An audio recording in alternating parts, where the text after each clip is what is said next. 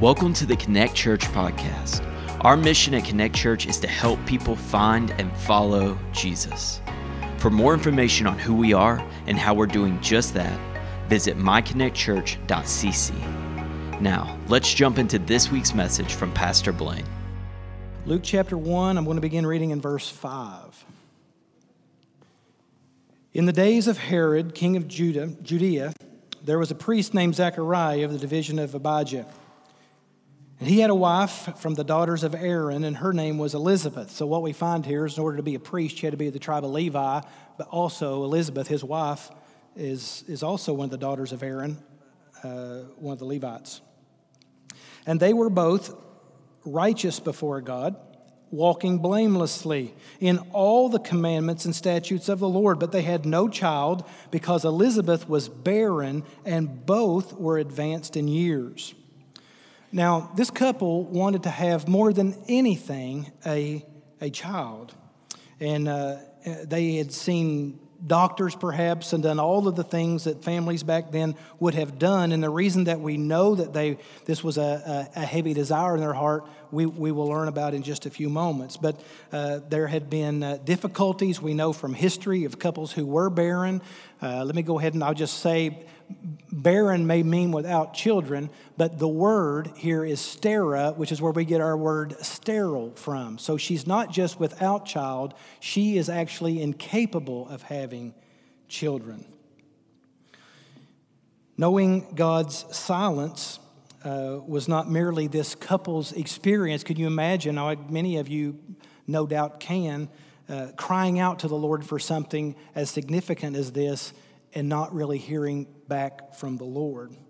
But the nation of Israel, I believe that Zechariah and Elizabeth are kind of a microcosm of what's going on in the world around them because Israel itself had not heard from God in over 400 years, somewhere in the neighborhood of about 430 years. They had not heard God's voice. There had not been a fresh prophet there was no continuing reminder of a coming Messiah. He had not come yet. There was nothing manifested at the temple, much just Rome in control. And I'm sure that many that had followed God and were following God felt as if they were forgotten by God. Many Israelites had gotten on with their lives. They were living for what they could see and what they could feel and what they could taste and for the day's reward rather than remembering the promise of God. And they had tried to build a life with little thought to God or His Word. And after all, God was silent, right? If God's going to be silent, we'll just be silent back. And so they had begun to just simply go through the motions. Now, Israel had done this numerous times before. They would still go sacrifice, they would still go pray, they would still do all of their rites of passages and all of their feast days, but truly just going through the motions. They were not expecting anyone to talk back in their prayers. In fact, they had grown cold to the fact of expecting anything any special relationship, any special word of knowledge, any new revelation, any fresh encounter, any new word, no new blessing. 400 years between the Old Testament and the New Testament of complete silence from God.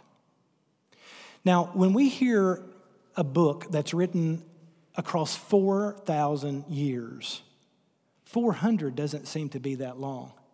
And when you start thinking about people like Methuselah, who lived just short of a thousand years, you think of this great span. But can you imagine? I mean, we're going back now into the 16, 1500s.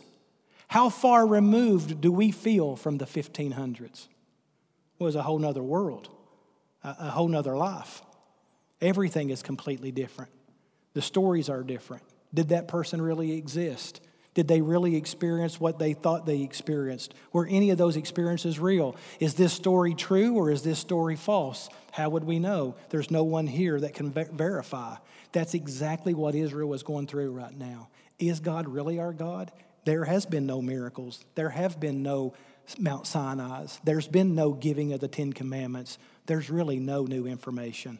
Maybe everything that our great, great, great, great, great, great, great, great grandparents believed Maybe it wasn't even true.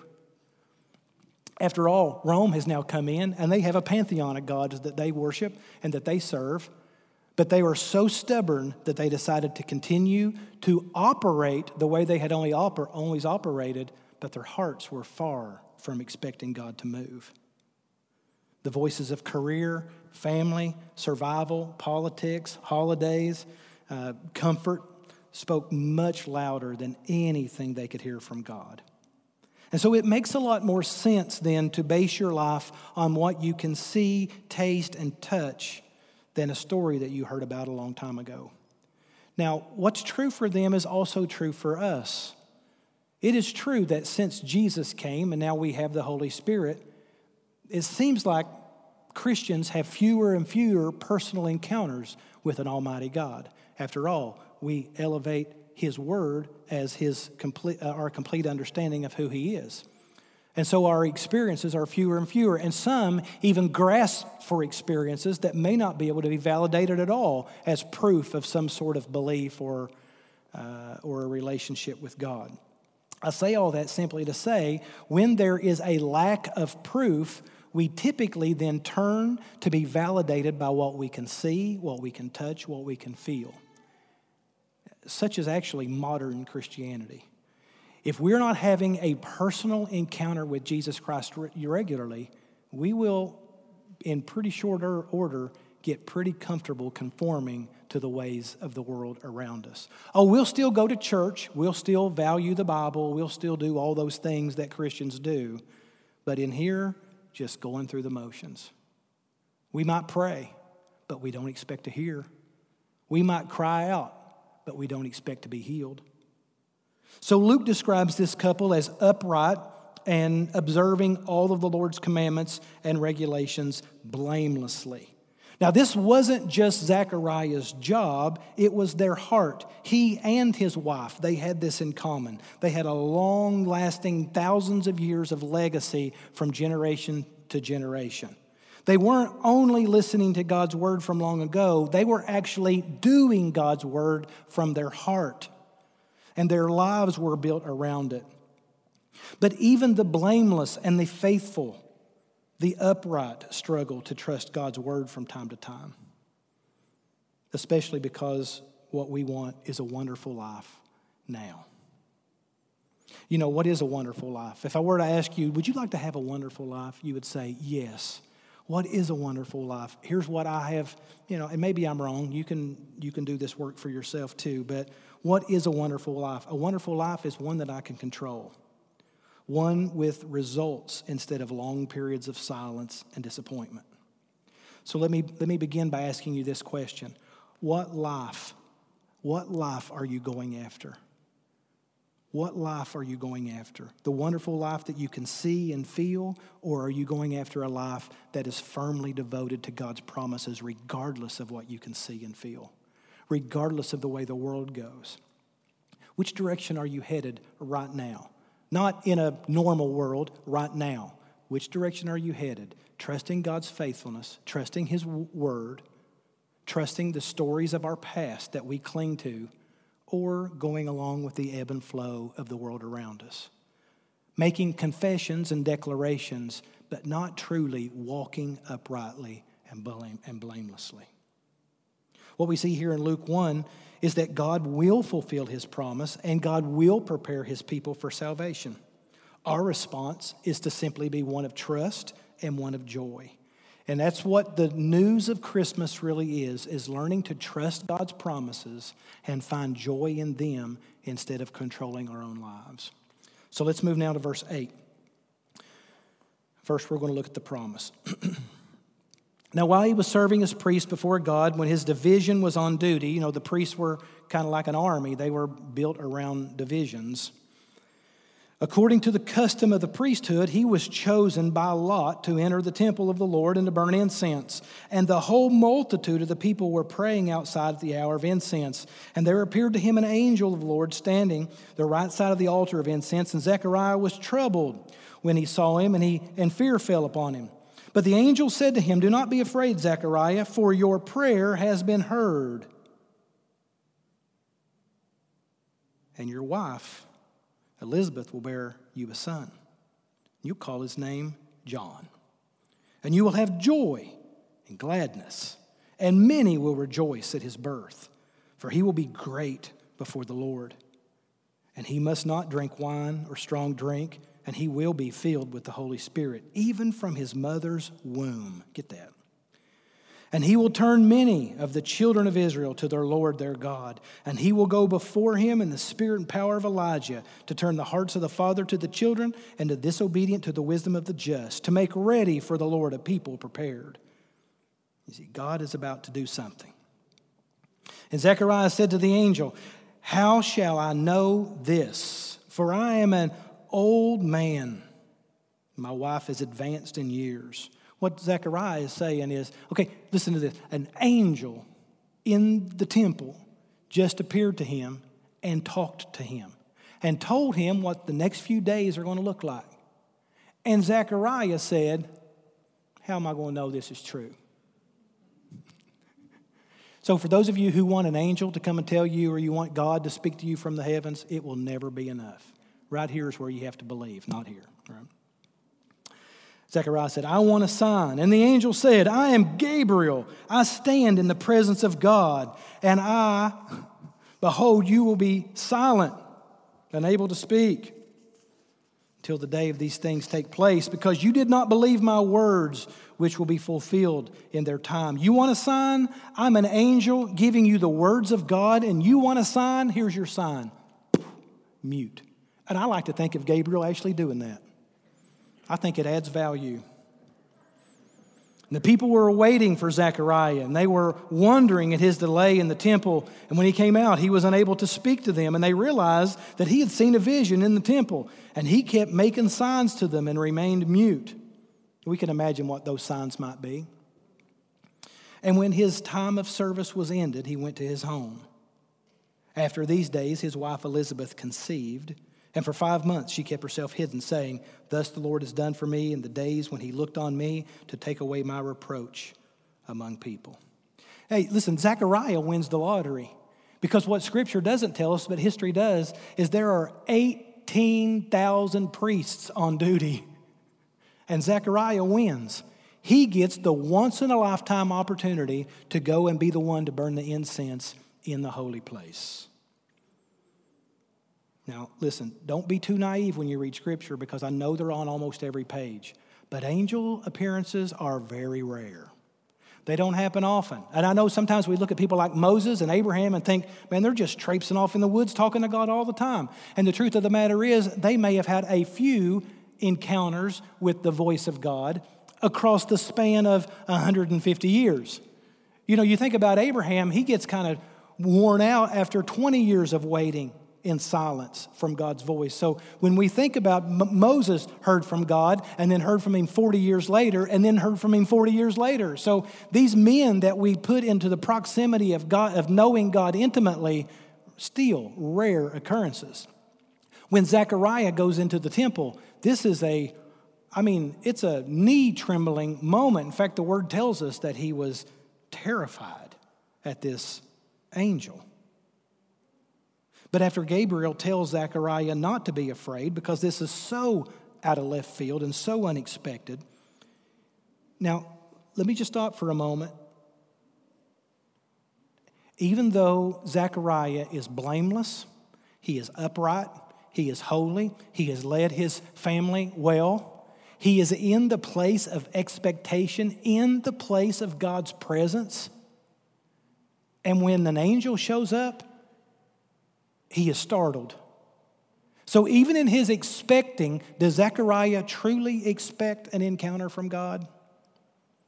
Even when he has the encounter with God, does he trust it? No.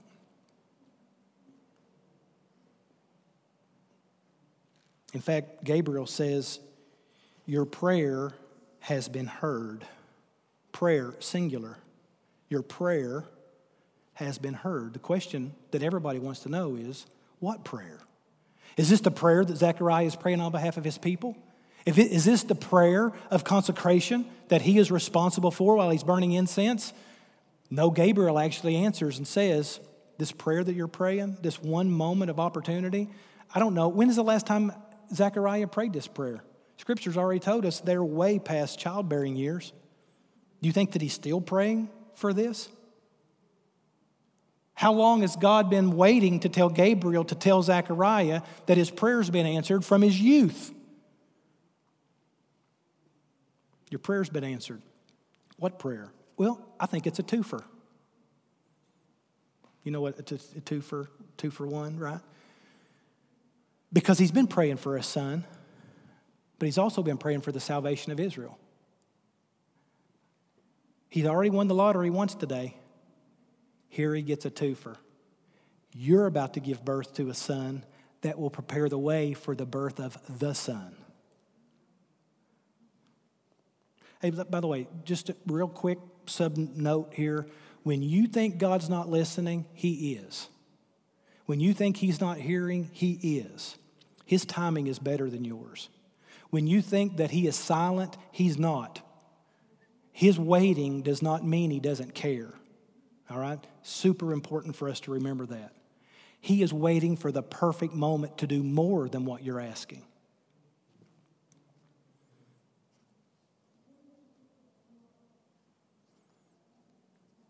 What happens if God answers his prayer when he prayed it? You ever think about that? If the first time Zechariah and Elizabeth prays, Lord, will you please give us a son? What happens if God answers it then? God doesn't forget, and God's timing is perfect. So, if you think about what child this is, it's easy for us, but uh, this, the, the miraculous births of Samson and Samuel, they're all setting the table for this moment. He's, be set apart just like them. But to take it a step further, and this is so very important, he's going to be filled with the Spirit at conception while he's still in the womb, when he is first conceived, filled with the Spirit. So let me just ask you a real reasonable question When does life begin? At the first breath or at conception? Scripture seems to imply that life begins at conception. That's when John the Baptist first received the Holy Spirit. This makes it clear, doesn't it? If you believe the Scriptures and are not tempted to rewrite them to fit your context. See, in the Old Testament, God's Spirit would come upon special individuals for specific purposes and times. But this child is actually filled with the Holy Spirit in the womb. That's kind of hard for us to imagine. But why does it get to be true of John the Baptist? Well, it's because John represents a bridge between God's promises and God's fulfillment. In other words, think of John the Baptist as the page between the Old Testament and the New Testament.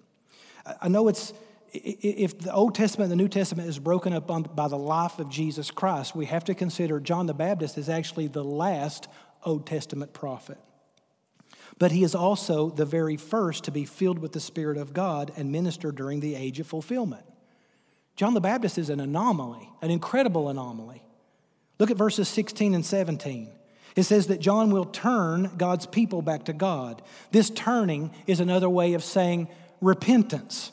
It's actually, it means to return, to come back to something that you already knew, a, a to turn the body, oftentimes when the Bible says, and Jesus turned, it's the same word. It means to spe- pay specific attention to something. And so, what John the Baptist is going to do is to require Israel to pay specific attention to someone, to return to its proper place. So it makes sense why John is described as ministering in the spirit and the power of Elijah, because Elijah had preached the message of repentance to the nation of Israel, which unfortunately was largely ignored. But this turning and this repentance that Gabriel envisions for John the Baptist's ministry in verse 17 is that it's going to prepare people for reconciliation. Now, here's what I want you to see. Be patient as we work through this passage because we're going to make pretty clear application near the end. There's two different ways that John the Baptist is going to get people ready for this. Number one, his birth is going to bring about joy, and it's going to establish a a promised fulfillment of Scripture. And in addition to that, it affects vertical relationships and horizontal relationships. John's birth is going to prepare Israel for the coming king. Okay, so this, this birth of Jesus is going to set things right between God's people and, their, and his creator. But not only that, but John's message, once this relationship is corrected, he's going to turn the hearts of the fathers to their children and the hearts of the children to their fathers. Well, believe it or not, Malachi chapter 3, you get around verse 15 or so, all the way to the end of the chapter. The very last thing that we hear is there is a prophet coming in the wilderness that is going to make ready the way of the Lord. And he is going to take the fathers' hearts and turn them to the children. The very first thing we hear in the book of Luke after 430 years of silence is here he is, the one we've been waiting on. Now, Israel should have been expecting him, but 430 years is a long time to wait for a promise.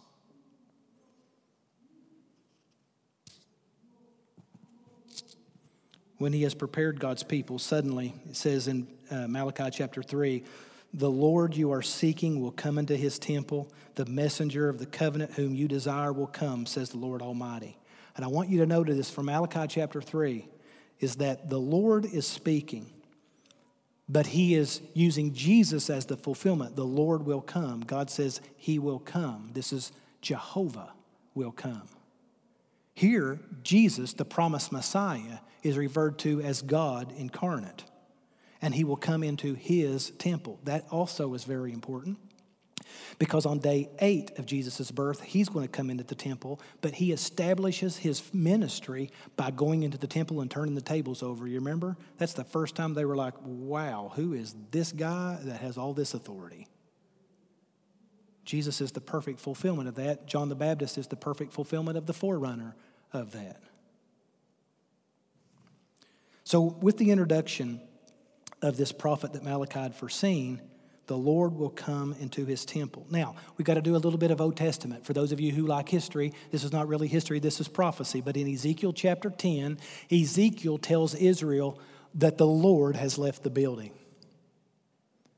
Go back and read that in, in, Ezekiel chapter 10, and you will see that Ezekiel's not prophesying, he is declaring God's glory has left the temple because of their insurmountable sin, their refusal to repent, their ongoing uh, lifestyles of going through the motions. God is sick of it. His, pro- his presence is sick of it. And he left.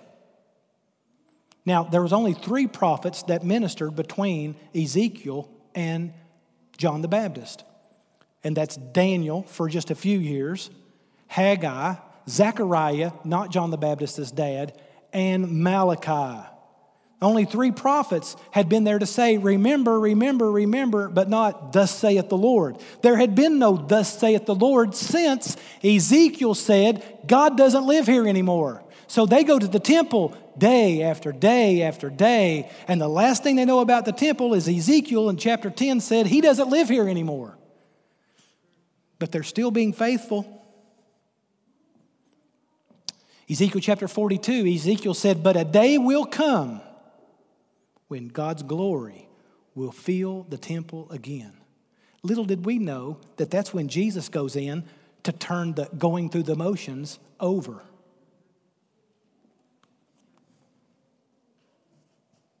So, with the birth of John, Malachi, and the power and spirit of Elijah, when Zechariah is told by the angel, Your son is the son that will proclaim the son, here's what Zechariah heard The Lord Almighty's coming back? God's glory is coming back to the temple? Zechariah and Elizabeth's son gets to be this prophet. His life and his mission is to get God's people ready. Can you imagine the excitement of the parents? Zechariah couldn't. He should have. I mean, God had accomplished the, a very similar thing in the life of Abraham and Sarah. He'd done the same thing with uh, uh, Isaac and Rebekah. He'd done the same thing with Manoah and his wife, with Samson. He'd done the same thing with Hannah and her husband, Samuel's parents. He's familiar with the prophecies that we just read from Malachi. On top of all that, he's got an angel standing right in front of him saying, Here's what's going to happen. Just want to give you a heads up. He still doesn't believe it. Now, listen, I'm with Gabriel on this one. Zechariah, I think he made that noise too. I think it adds value. So Zechariah is actually disciplined for his unbelief. He's rewarded for his faithfulness, and immediately he's disciplined for his unbelief. But even in his discipline, it's going to be a sign of God's favor because he's going to go outside, and this discipline is going to be a testimony that God's using he and his wife, and they're going to bring about the salvation of all Israel through their son. Now, it probably would have been easier just to find another family who would believe. Zechariah found out that it's easier to say you believe than it actually is to believe. I mean, all his life, and he's an old man. He's always been saying he's believing until he had to act on it. And I would say to us, who have found it very easy to believe in our generations, it's easy to say you believe until you have to act on it. Who would have thought that God would bring discipline as a tool that brings Zechariah to trust in God's word?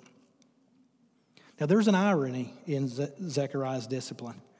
Uh, he and the nation had grown to believe that God was mute. And now, to prove that God's not, you're going to be mute.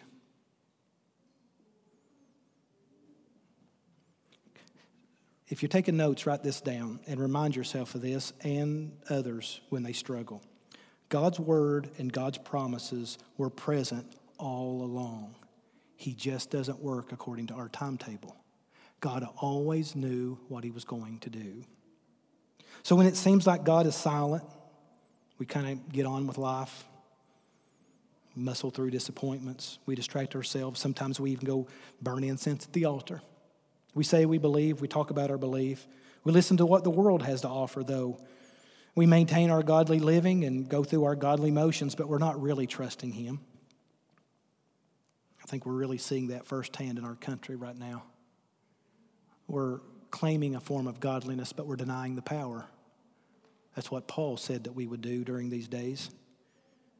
I sense a growing pressure of frustration, even in the body of Christ. Uh, maybe you sense it, maybe you don't, but sides are drawn, arguments are developed, sides are taken. But those who are in the Spirit, who have the Spirit born in them already, are able to love people into restoration, right? That's what Scripture says. We are given the ministry of reconciliation. Now, now, watching TV helps distract us and watching the news and finding people who agree with us. But listen, it won't bring peace that never brings joy. It might bring majority, it might bring strength to your worldly confidence. It will never bring abundant living. It never will. When one social media platform takes away our voice, we just create another one that gives us the same voice. This, and I'm not complaining against that, I'm just saying it's a microcosm that, that is a trap for us. I'm not advocating one or the other uh, for sure, but I'm just saying we have to be very, very careful. It's not going to end, it can't. It is the way of the world. And if, if this lesson surprises you, uh, go ahead and read the end of the book and you'll see. And I'm just preparing you. I just don't think it gets better than this. I think it's going to continue, and we as brothers and sisters have got to learn how to love one another so that we can practice loving the nations because these may be our best days of preparation for more difficult days. And if we sit around waiting for easier days, they may not come, and we will be unprepared for more difficulty. But if we leverage our opportunities right now, when more days of difficulty come, our muscle will be ready. And I want to encourage us to do that.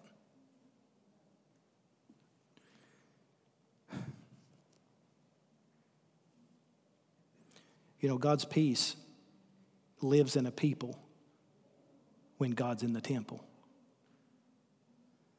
Anytime that God's presence is in the temple, God's people are at peace. And Paul comes along and says, Do you not know that you are the temple? So if God dwells in us, ought we not to be at peace? And when we have peace, wouldn't we give peace? Think about your trajectory right now in your life. You know, when it comes to church work, I have, I can't tell, I mean, I don't even know how to quantify how much research I've done over the last nine months to figure out how to do things I was never taught how to do. And one of the things that they say is most churches are severely in trouble uh, financially, uh, in, in spiritually, uh, leadership, all of these things. But what all of the leading experts say is that whatever a church is experiencing right now, it, uh, it was exacerbated by three years. So, in other words, whatever a church is experiencing right now, that's where they were heading in three years anyway. It just, it just put them on a fast track, right? Or five years from now. I don't know that you can truly quantify that. What I am saying is, I thank God for our opportunities right now. Because I feel like we're incredibly healthy for our opportunities. I thank God for the people that He has been bringing us that's going to help us into the future, continue to carve out new territory for His kingdom. I am not even a little bit concerned about how God is going to use this church. But I also know that what God, what has been culled out over the last nine months and put everything else on a rapid growth cycle uh, or decline is also happening to individual people. And I want us to recognize that because we are on a trajectory. This trajectory will not go back and reestablish something that's gone. Whatever direction we're headed in right now, that's the direction we're actually headed in spiritually. There is no neutral. We can't get comfortable going through the motions hoping that one day the Spirit will return because the Spirit is already here and He lives inside of us. So that means today we can be at peace. And today we can bring peace into the lives of those around us. If that's not happening, it's because God is not filling the temple that we're responsible for.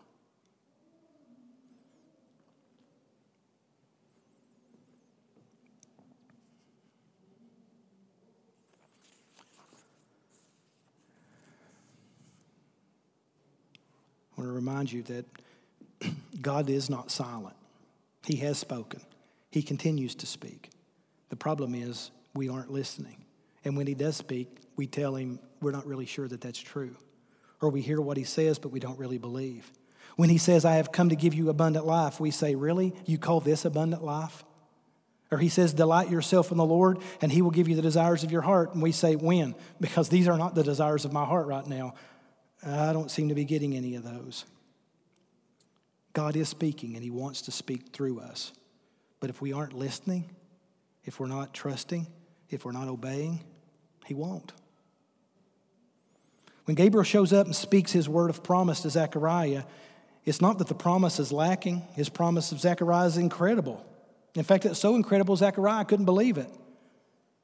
But let me ask you, what promises are you building your life around? Is it the promise that money can buy you security? That family can buy your happiness, that friends can buy you a wonderful life? What do you make of God's promises? What are you trusting God for? How is God currently using you? Which takes more faith, that God will do it or that God has done it? I don't know. I don't know the answer to that. I would like to ask. I've always often thought, am I, would I be willing to believe what God's going to do in a promised Messiah? Which is easier to believe? Honestly, I think we got it easier because we see the evidence of Jesus Christ. They trusted in the promises, but his timing is perfect, and your sense of need, your sense of want and expectation isn't perfect.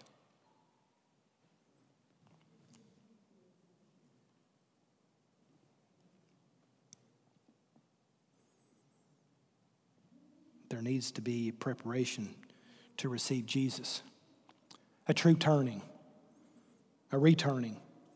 This brings about peace with God and the peace of God, and this is only possible because the Spirit of God that lives in you already. Listen, you are John the Baptist. You are the one who paves the way for the Messiah to come into the lives of those around you. You are the voice in the wilderness preparing the way for people to be able to see Jesus through you. We're like Zechariah, though, going to the temple, making our declarations, but not believing the promises and implementing them. You know, you can live righteously and you can live blamelessly and yet remain unbelieving in the promises of God. Go to church, read, sacrifice, but not at peace and not expecting a movement of God to keep his promises to you and to those that you know. But this is a day for us to believe and declare. That actually seems to be the call of Christmas, is to trust God's faithfulness, his promises, and our future. Zechariah's discipline was for him, but it was also a sign for others. God made a promise to send a great prophet to prepare his people for the return of the Lord. And here, that spirit filled prophet is in the womb of an elderly, God fearing woman, least likely candidate. Listen, when you are tempted to doubt God's presence, to doubt God's promises, consider the miraculous conceptions of Samson, Samuel, and now John the Baptist. God is always at work, and the God who accomplished these miracles are still at work today. If you feel dry and you feel empty and you feel like you're just going through the motions, He can give you life again. He can turn you around. He can restore the relationship with Him and restore a relationship with others. He can turn your skeptical and doubtful heart because that thing grows cold quick. And He can give you a heart that trusts His word and that stands on His word and that gives His word away. But you have to ask Him to take that cold heart and make it warm again. I'm almost finished, but I want to I want to finish up by reading verse 57. Now the time for, came for Elizabeth to give birth, and she bore a son. Her neighbors and relatives heard that the Lord had shown great mercy to her, and they rejoiced with her. And on the eighth day they came to circumcise the child. And when they have called him Zechariah after his father, but his mother answered, No he shall be called John. And they said to her, None of your relatives is called by this name. And they made signs to his father, inquiring what he wanted him to be called. After all, it was his responsibility. And he asked for a writing tablet, and he wrote, His name, what? Is John. You call him whatever you want, he already has a name. His name is John, and they all wondered. And immediately his mouth was open and his tongue loosed, and he spoke, blessing God and fear came on all their neighbors. And these things were talked about through the hill country of Judea. And all who heard him laid up their hearts, saying, When then will this child be? For the hand of the Lord was with him.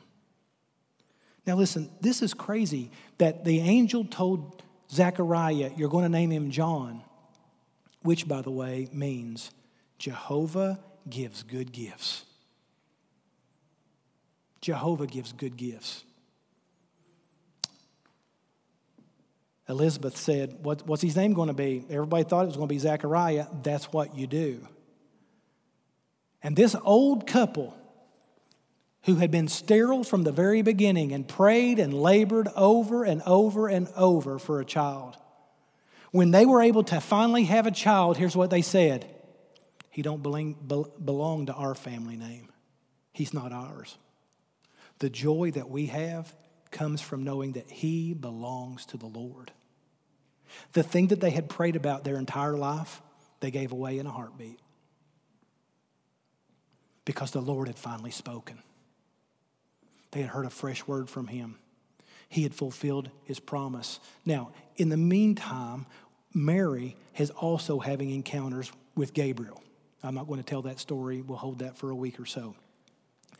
But when Mary goes to visit Elizabeth, and she's months and months pregnant now, Elizabeth is. When Mary walks up, do you remember what happens? When Elizabeth hears Mary's voice, John, the prophet, leaped for joy because he could sense. And Elizabeth knew when she heard Mary's voice, You're the one that my baby is paving the way for. And it says she was brought to joy. Over and over, we see this little baby bringing joy into people's lives over and over until he's out in the wilderness doing what he called, was called to do.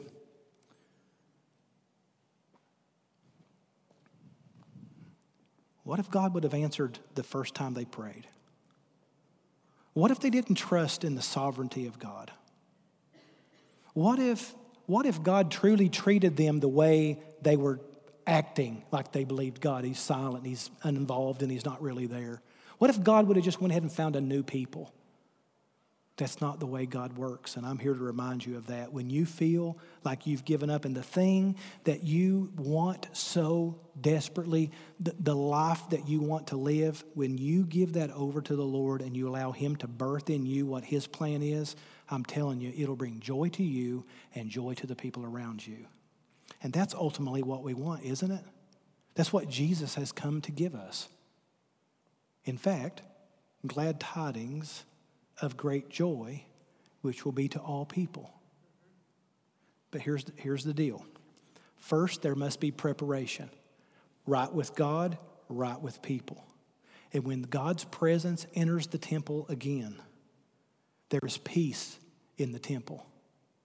But not just for the people in the temple, but for all the citizens of the kingdom. And I hope that you can see your responsibility in that. Your responsibility is to live blamelessly and upright and to be able to convey the presence of God everywhere we go. Nothing, there is not a power on earth that can subvert that, that can get in the way of that. There's not a relationship that can't be reconciled and remedied. There's not a sin that can't be forgiven. So I want to encourage you this morning stay steadfast if you're experiencing a 430 year of silence, remember God's promises. What God promises to do, He will do. And do not get caught up just going through the motions, waiting for something else. Trust Him. Spend time with Him, not just reading about Him, in His presence, and then give that presence away. You are a conduit of His kingdom. Let's pray together. Lord, we do thank you for your word this morning, and we thank you for this ongoing consistency of when we have done all we can do, you're waiting for the perfect moment to prove your faithfulness. So, Lord, whatever it is that we're praying about, help us to understand that you are already aware. I pray, though, that we would be good at evaluating our own heart and that we wouldn't be caught up just going through the motions. There is no doubt in my mind that Zechariah was convinced that he believed your word until he heard it. So, Lord, I pray that we wouldn't get caught in the same trap of going through the motions and being comfortable with your things, but not being comfortable with your presence. Lord, there are no shortcuts and there are no substitutions to being disciple makers. So help us, Lord, to practice what we say we believe and not just be stagnant, cold hearted, rigid, religious. Help us to be alive and vibrant. Help us depend upon you and to trust you daily. And may there not be times of silence in our life. So, Lord, fill our temple so that we may radiate your presence in the world around us. In Jesus' name we pray. Amen. Will you stand with me, please? This morning, this, this message began to take a life of its own. There's so much in it. And so I know that it goes in lots of directions. But really, what I want us to do as a takeaway is I want us just to ask ourselves, where are we really? I mean, you got the most favored priest in the most favored place at the most favored time. But he realized he was just going through the motions. I want to encourage you this morning. May we not be a people that go through the motions. How do I know if I'm just going through the How do you know until you're tested if you're just going through the motions? Well, you can look at what you're producing around you.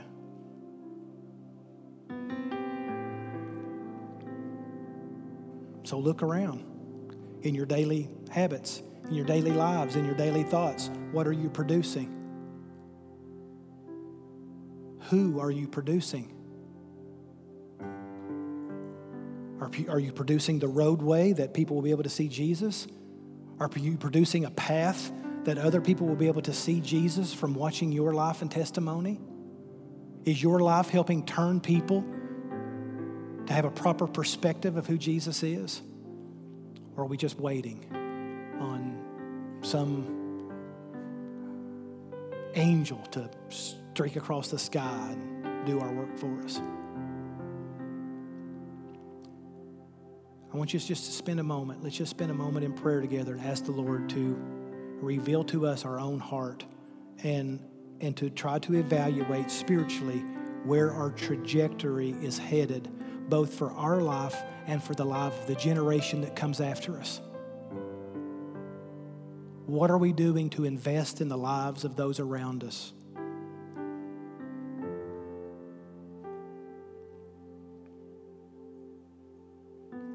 We pray this prayer, and I'm going to leave you with this prayer, I want you to truly live in the expectation of the answer. Lord, reveal to me who I really am, but give me a soft heart so that I will believe, trust, and obey your word. Give me fruit for my faith.